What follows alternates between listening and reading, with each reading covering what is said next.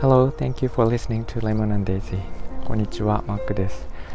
以前の配信の中で、えー、優しい言葉だけ伝えられるというアプリを、えー、ご紹介したんですが、私が今考えている、作ろうと思っているアプリなんですけれども、その中でいただいたコメントの中に、えー、言葉のやり取りはやっぱり、えー、意味の履き違いが生じるというのがあって、まあ、言葉以外のなんか補足が必要かなっていうのが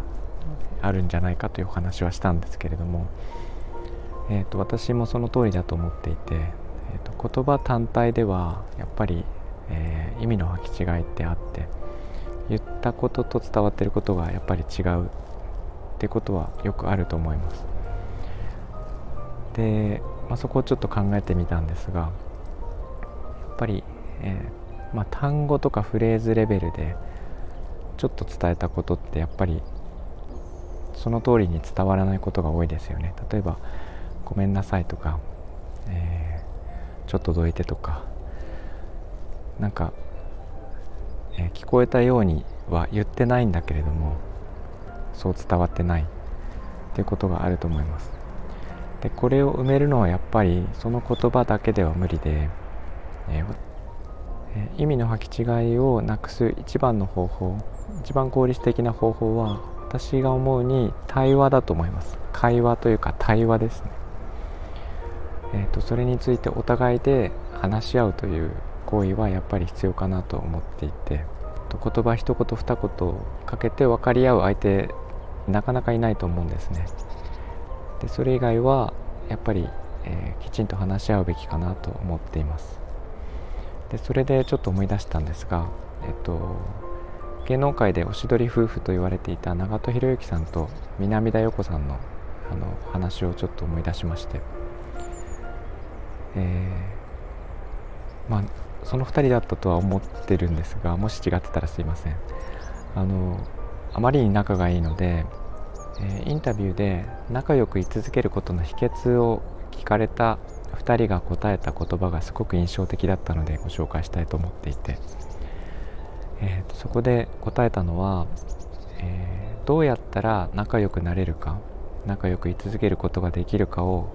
考え続けることって言ったんですね。で、まあ、みんなが期待している例えば、えーとまあ、我慢することとかなんかそういうことではなくし続けること。話し合う。話話し続けることといったところがすごく印象的で、えー、まあ、答えっていうのは実はなくてそれを2人でずっと、えー、探っていくというプロセス自体が結婚生活だという。なんかそういう結論で締めくくったのを覚えていて。えーと、私はそれを聞いてちょっと感動してしまったんですけど、まあ、そういうことをし続けることが大事なんだなと。なので、えー、対話をずっとしていくこと答えというのはなくてっていうのはすごく大事だというのを気づかされました、えーと、今日はそんなお話をしてみました。なので、えー、皆さんも私もそうですがまあ、実は私はバツイチなのでその結婚生活について偉そうに語る資格は全然ないんですけれども、えー、対話っていうのは、ね、やっぱり大事だなと思いました、はい。えー、今日はそんなお話をしてみました。聞いていただいてありがとうございます。コメントとかですねレターをお待ちしてます。はい。ではこの辺までにしたいと思います。みんなが優しくあれますように。Thanks for listening. I'll talk to you tomorrow. Bye bye.